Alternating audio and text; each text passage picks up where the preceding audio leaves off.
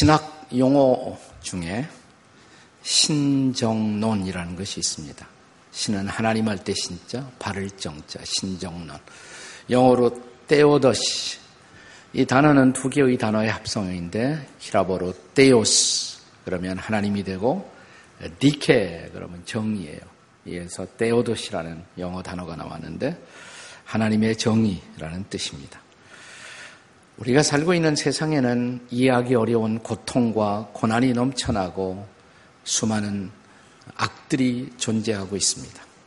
만약 우리가 믿고 있는 하나님 그 하나님이 선하시고 전능하신 하나님이라면 왜 이런 고통과 고난이 넘쳐나며 악들이 허용되는 것일까?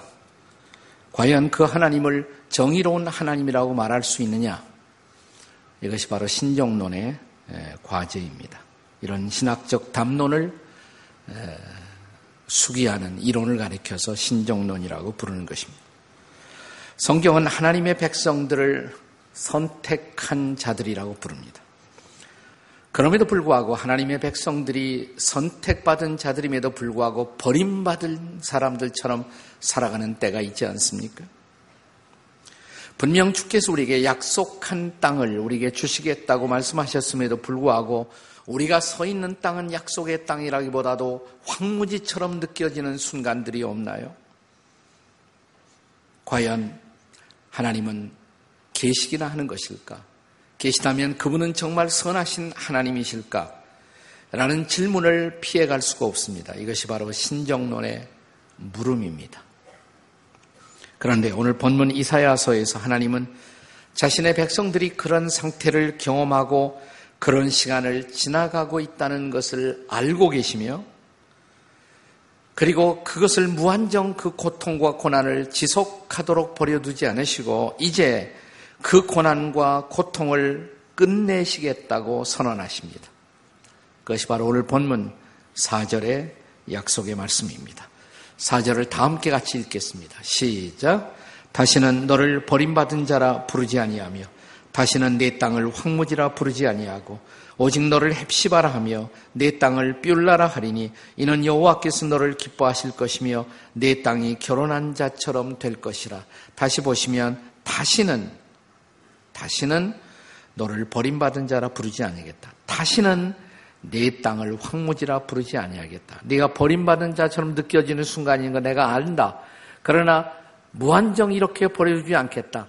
다시는 내가 버림받은 자처럼 살지 아니할 것이며 다시는 내가 서 있는 땅이 황무지가 되지 아니할 것이다. 그 다음에 이어서 독특한 두 개의 히브리어 단어가 출현합니다. 너는 헵시바야 그리고 너는 비올라야라고 말씀하십니다. 헵시바라는 것은 나의 기쁨이 그에게 있다. 혹은 너에게 있다. 너는 나의 기쁨이야. 이게 바로 헵시바예요. 헵시바. 자, 옆에 있는 사람들에게 당신은 나의 헵시바이십니다. 한번 해보세요. 그래도 감동이 없어요? 에, 넌 나의 기쁨, 헵시바. 또 비울라라는 것은 방금 결혼한 여자, 세대, 신부라는 뜻입니다. 신부, 비올라. 네가 이제는 헵시바일 것이며 그리고 네가 서 있는 그 땅은 결혼한 아내가 새로운 삶을 흥분 가운데 시작하는 것과 같은 그 땅이 될 것이다 이 말입니다. 철로 역정을 읽어 내려가면 주인공 순례자가 분명히 약속된 땅, 새로운 예루살렘을 향해 가고 있음에도 불구하고 그 순례길에는 수많은 고통 그리고 수많은 고난이 이어지고 있었습니다. 고난의 언덕을 지나야만 했었고 겸손의 골짜기, 사망의 음침한 골짜기를 지나야 했고 그리고 절망의 감옥을 피해갈 수가 없었습니다. 만약 이런 우리들의 순례길이 고통뿐이었다면, 고난뿐이었다면, 아무리 우리가 부름받은 하나님의 백성이라고 할지라도, 택함받은 성도라고 할지라도, 인생의 길을 견디는 것이 결코 쉽지 않았을 것입니다. 그런데 다행히 인생은 고통만 있는 것은 아니지요.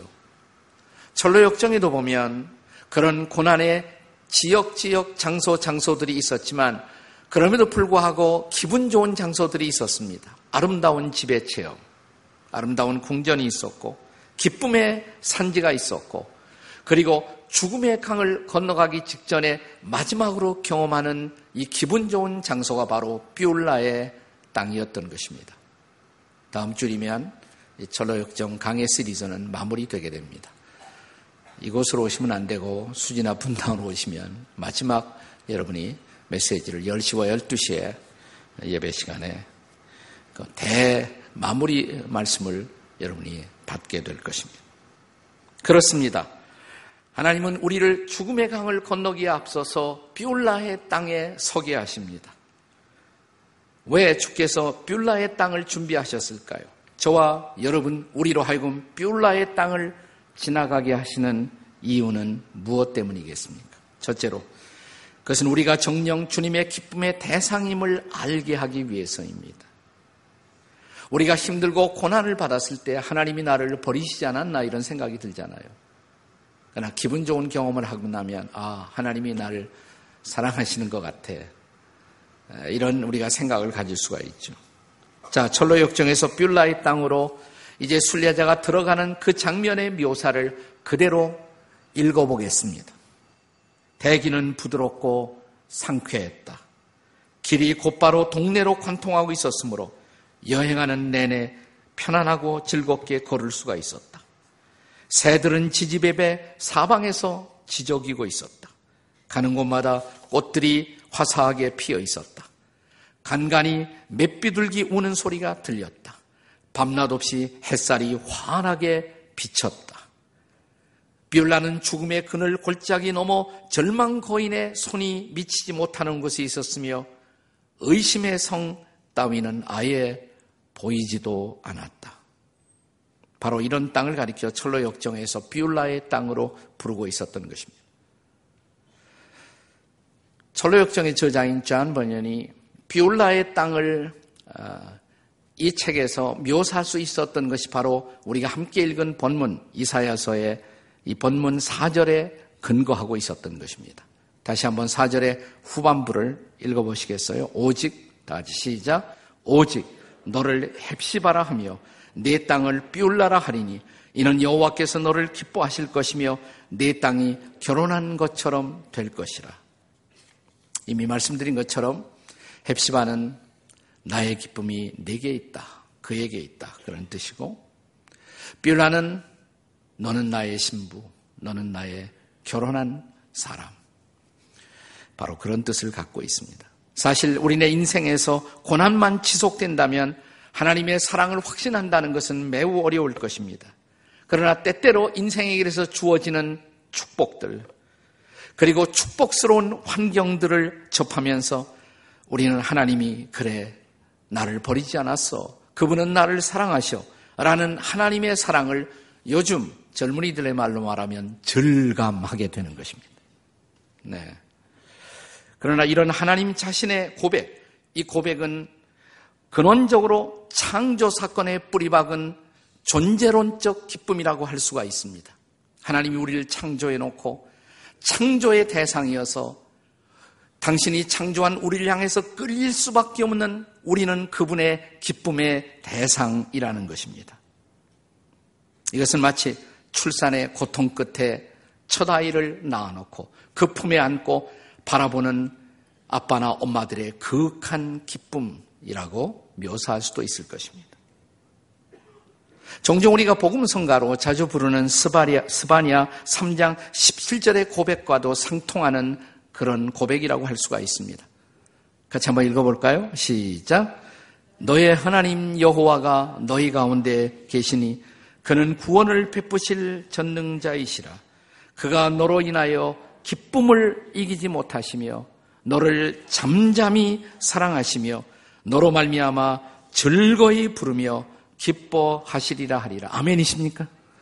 네, 하나님이 저와 여러분을 바라보시면서 그렇게 말씀하시는 거예요. 내가 너만 보면 너무 기쁘다. 기쁨을 이기지 못하시며 잠잠히 사랑하시는 하나님. 이것은 어쩌면 자식 낳아 기를 때 그렇게 힘들었다가 조금은 그 고통에서 한 걸음 벗어난 조부모들이 할아버지나 할머니들이 손자를 봤을 때 느끼는 관조의 기쁨이라고 그럴까요? 아마 하나님께서 인생을 창조하시고 또 창조된 인생이 또 다른 인생을 낳았을 때 그런 인생을 바라보는 창조주 하나님의 관조의 기쁨이라고 그럴까요? 최근에 제가 왜 할아버지의 손자 키우기를 기록한 고백적인 책, 제목이 내가 기억하지 못할 것들에 대하여 라는 책을 읽었어요. 평범한 분이 쓴 책인데 아주 소박한 감동이 제게 밀려왔습니다. 이번엔 왜 할아버지로서 왜 손자를 둘씩이나 어렸을 때 키우게 됩니다. 그러면서 쓴 자전적 고백이라고 할 수가 있어요. 한번 들어보세요. 나에게 왜 손자 둘을 돌보는 지난 몇 년은 내 노년에 뜻하지 않게 찾아온 파릇한 봄이었다. 이 아이들이 있어서 귀중한 사색과 티 없는 교감으로 충만했고 순수한 헌신의 기쁨을 누릴 수 있었다. 마음껏 사랑해도 되는 대상이 생겨나는 것이다. 오랜만에 사는 게 사는 것 같았다. 저녁 해가 더 빨리 떨어지는 것처럼 나의 남은 세월이 질주하며 내는 굉음에 익숙해진 지금 이 아이들이 시들어가는 나를 구해준 셈이었다. 내 인생이 저물지기 전 이처럼 이 아이들의 시작과 내 삶의 끄트머리가 겹쳐질 축복의 기회가 주어졌으니 이었지 놀라운 축복이 아니고 무엇이랴. 정말 난 너희들을 만난 이후 나의 삶은 순간순간 충일이고 기쁨이고 파릇한 봄날이었다. 이건 할아버지가 아니면 도저히 이해할 수 없는 고백이에요. 이해가 안 되시죠? 네, 옆에 분들에게 할아버지 할머니 한번 되어 보세요. 한번 해보시기 바랍니다. 네. 멀지 않았어요. 네. 이것은 마치 하나님 아버지께서 인생을 창조하고 당신이 창조한 인생이 또 다른 자녀들을 낳았을 때 그 자녀들을 바라보는 기쁨. 하나님 아버지의 할아버지 같은 관조의 기쁨. 그 기쁨이 바로 이런 고백을 가능하게 한 것이 아닐까요? 그렇습니다. 우리는 인생의 수많은 고통의 길을 걷고 가슴 아파하다가도 햇살이 비치는 파릇한 봄날, 이런 기쁨을 밀려오는 기쁨을 만끽하는 순간 그래 인생에는 살만한 가치가 있고 하나님은 나를 사랑하시는 거야. 그분은 나의 기쁨이야. 라고 고백하게 되는 우리들의 기쁨인 것입니다. 사랑하는 여러분, 비올라의 땅을 지나가게 하시는 또 하나의 이유가 있습니다.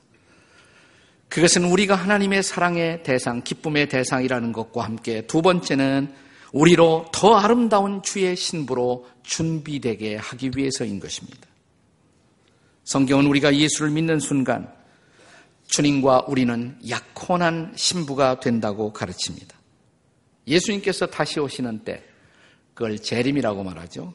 재림하실 때 우리는 어린 양 되시는 예수님의 신부로 그분과 영원한 연합 속에 들어가기 위한 어린 양의 혼인 잔치에 참여한다. 이렇게 성경은 기록합니다. 그렇다면 예수 믿는 사람들의 평생은 우리가 그의 신부로서 준비되는 시간이라고 할 수가 있습니다. 오늘의 본문은 그분 앞에 서는 날 그분 보시기에 합당한 자가 되도록 우리 안에서 우리 인생 가운데 쉼 없이 하나님이 일하고 계신 것을 보여주는 말씀인 것입니다. 그게 바로 본문 1절, 2절이에요. 자, 다시 한번 1절, 2절을 읽겠습니다. 시작. 나는 시온의 의가 빛같이 예루살렘의 구원이 횃불같이 나타나도록 시온을 위하여 잠잠하지 아니하며 예루살렘을 위하여 쉬지 아니할 것인즉 2절 이방 나라들이 내 공의를 묻 왕이 다 내 영광을 볼 것이요 너는 여호와의 입으로 정하실 새 이름으로 일컬음이 될 것이며 나는 하나님 여호와를 가리킨 것입니다. 나는 쉼 없이 일한다. 잠잠하지 아니하고 일할 것이요. 네가 나의 영광스러운 대상이 되기 위해서. 네. 이방 나라들이 내, 내 공의를, 너의 아름다운 모습, 내가 빚어진 그 영광스러운 모습을 보도록 하기 위해서 내가 내 인생 안에 일하고 있다. 너는 마침내 새로운 이름을 얻고 영광스러운 존재로 내 앞에 나타날 것이다. 라고 하나님이 선포하시는 거예요. 그래서 기독교 교리에서는 성도의 이런 일생을 가리켜서 기독교 교리에서 성화의 과정 이렇게 부르죠. 성화, sanctification, 성화, 거룩해지는 과정이다. 우리의 평생을. 이 성화가 완성되는 순간이 와요. 우리가 삶을 다 살았을 때, 하나님이 우리 안에 충분히 일하셨을 때, 이 성화의 완성의 순간을 가리켜서 영화라고 부르는 것입니다. glorification이라고 부르는 것입니다. 영화. 그렇습니다. 그 영화의 날, 우리가 완성된 천국에 들어가 주님 앞에 영광스럽게 서는 모습, 이 빛나는 이 모습을 성경의 마지막 페이지 계시록 21장 2절은 이렇게 묘사합니다. 같이 읽겠습니다. 시작. 또 내가 봄에 거룩한 성 새 예루살렘이 하나님께로부터 하늘에서 내려오니 그 준비한 것이 신부가 남편을 위하여 단장한 것 같더라. 단장이라는 단어를 마음에 기억해 두세요. 우리 인생들을 향한 하나님의 열심, 그 열심 가운데 하나는 뭐냐면 그분은 우리가 그분의 신부다운 신부로 빚어져 가는 모습을 보고 싶어 하세요. 그래서 우리 안에 일하신다는 것입니다. 에베소 5장 25절 이하에 보시면 남편과 아내의 관계를 말하면서 아내를 사랑하는 남편, 남편들은 아내 사랑하기를 그리스도께서 교회를 사랑하시고 그 교회를 위해서 자신을 내어주신 것처럼 그렇게 아내를 사랑하라. 거기에 그리스도께서 신부된 교회, 남편이 아내 사랑하듯 예수님에게 있어서는 교회와 교회에 속한 성도들이 그분의 신부인 것입니다. 우리를 위해서 목숨까지 내어주시면서 사랑하신 주님. 그 이유가 뭘까요? 그분은 지금 우리 안에 어떤 일을 하고 계신가? 그 다음 절, 에베소 5장 26, 27절입니다. 다 같이 읽겠습니다. 시작. 이는 곧 물로 씻어 말씀으로 깨끗하게 하사 거룩하게 하시고 자기 앞에 영광스러운 교회로 세우사 티나 주름 잡힌 것이나 이런 것들이 없이 거룩하고 흠이 없게 하려 하십니다. 여기 말씀 가운데 자기 앞에란 단어가 나왔죠. 자기 앞에 영광스러운 교회로 세우시사. 우리 자기는 누굽니까? 우리 자매님들 자기 말 자주 쓰잖아. 자기. 우리 자기는 누구예요? 예수님이 우리 자기예요. 네. 그 자기 앞에, 예수님 앞에 우리가 영광스러운 교회, 영광스러운 신부로 세워지는 것, 티나 주름 잡은 것이 없이 아름답고 온전한 모습으로 세워짐을 소망하는 것, 그것이 주님의 기대예요. 그래서 어떻게 하시나? 주님은 어떻게 역사하시나? 이런 경우를 상상해 보십시오. 어떤 신랑이 지금 자기 신부와 결혼을 해야 할 텐데 신부가 너무 가난한 거예요. 아무것도 결혼을 위해서 준비할 수 있는 경제적인 능력이 전혀 없습니다. 어떻게 할까요? 가만히 있지 않겠죠. 정말 그 신부를 사랑한다면 신부에게 화장품을 보냅니다. 결혼 전에. 드레스도 다 살 수 있도록 보내주고 모든 준비를 다 시켜주는 거예요. 그래서 결혼의 그날, 그 아름다운 웨딩의 그날, 그분 앞에 영광스럽게 아름답게 설 수 있도록 그녀가 필요한 모든 것을 다 보내요. 샤넬, 크리스찬 디오르, 또 뭐가 있나? 아모레 퍼시픽, 에스테, 또 뭐가 있어요? 하여튼 뭐, 있는 대로 다 향수를 보내고, 화장품을 보내고, 그래서 신부가 아름답게 단장하고, 또 자기가 도와준 그 빛나는 웨딩 드레스를 입고, 자, 드디어 웨딩 마치와 함께 들어오는 순간 식장은 설레이면서 여기저기서 소리가 나옵니다. 야, 신부 예쁘다. 그 순간 제일 좋아할 사람은 누굴까요? 네? 신랑이죠. 네. 아, 그 신부를 자기 앞에 다가오는 신부를 바라보는 신랑의 기쁨. 바로 그 기쁨을 위해서 그 영광스러운 순간을 위해서 신부가 신랑이 신부를 도왔듯 그렇게 우리 주님, 우리의 신랑 되신 주님께서 자, 우리가 인생을 다 살고 어느 날 어린 양의 혼인잔치에 주님 앞에 서는 그 순간 빛나고 아름다운 모습으로 그분 앞에 설 수 있도록 하기 위해서 그분이 지금 우리에게 우리를 단장하기 위해서 선물로 주신 것 뭐라 그랬어요? 조금 아까 말씀에 이는 곧 물로 씻어 그 다음에 뭐예요? 말씀으로 깨끗하게 하사. 그래서 하나님의 말씀을 주신 거예요. 네. 말씀이 우리의 샤넬, 우리의 크리스찬 디오르. 이 말씀으로 우리를 단장할 수 있도록. 말씀 보고 묵상하고 순종하고 그, 그때마다 우리는 계속 조금씩 조금씩 충분하지 않지만 매일 조금씩 변하는 거예요. 말씀을 봐야지. 말씀을 가까이 해야지. 날마다 말씀을 묵상하고 순종을 결단할 때마다 우리는 빚어지고 단장되는 것입니다. 그 목적을 위해서 주님은 일하시고 있다는 거예요. 어느 날 그분 앞에 설 눈부신 신부된 내 모습을 보고 싶어서 본문에도 나와 있습니다. 3절입니다. 본문 3절.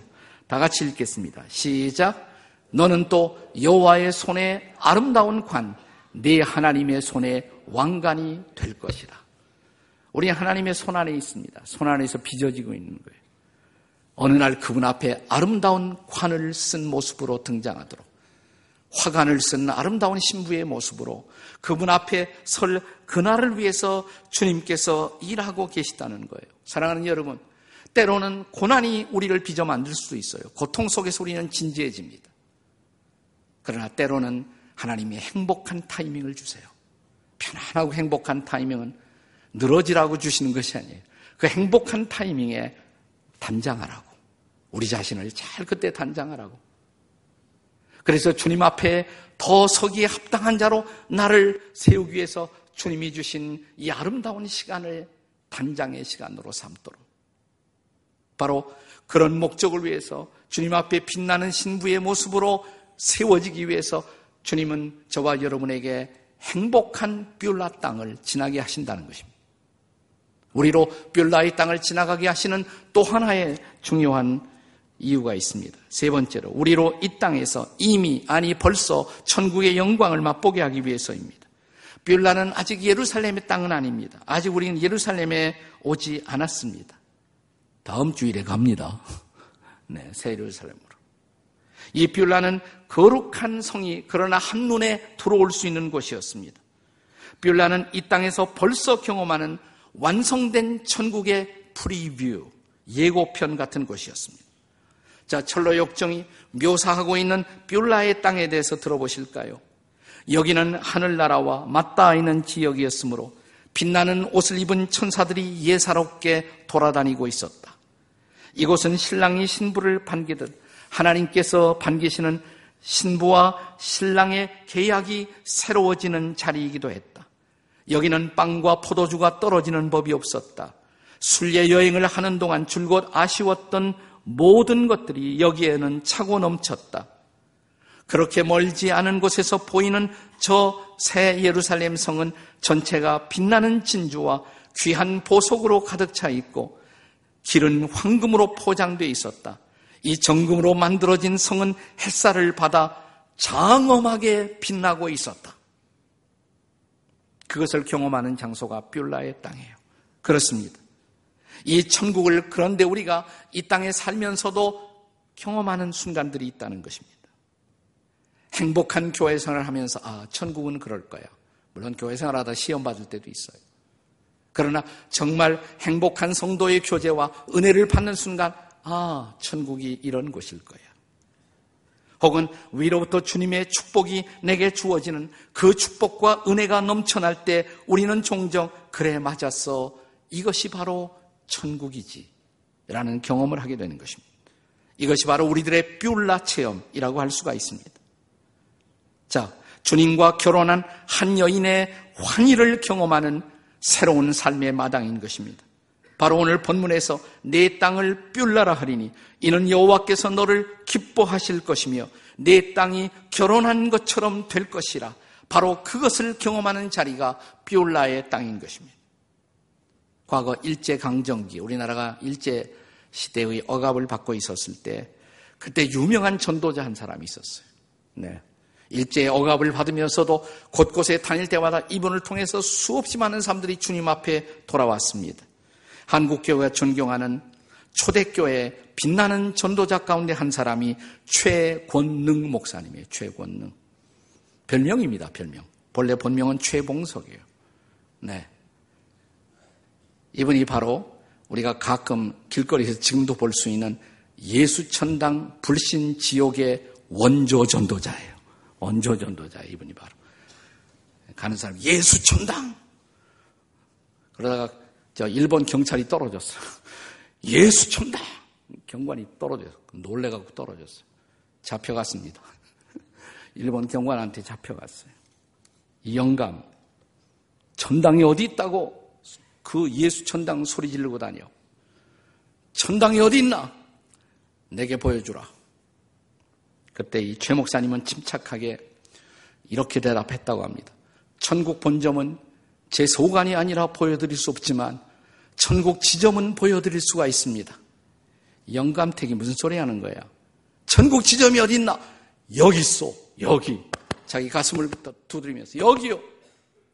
여기 내 마음 속에 천국이 있어. 천국의 기쁨, 천국의 평화 다 있어. 얼마나 멋진 대답이에요. 네, 성경적인 대답이죠. 마태복음 5장 3절에 예수님이 말씀하신 것처럼 심령이 가난한 자는 천국이 저희 것이며 우리가 예수를 주로 삼고 그분의 통치를 온전한 통치를 경험할 때 내 마음속에 천국이 있지 않습니까? 자, 이렇게 예수 믿고 천국을 경험한 사람들이 그런 사람들만이 부를 수 있는 우리가 자주 불러왔던 놀라운 찬송. 바로 이런 경우에 해당되는 찬송이라고 할 수가 있을 것입니다.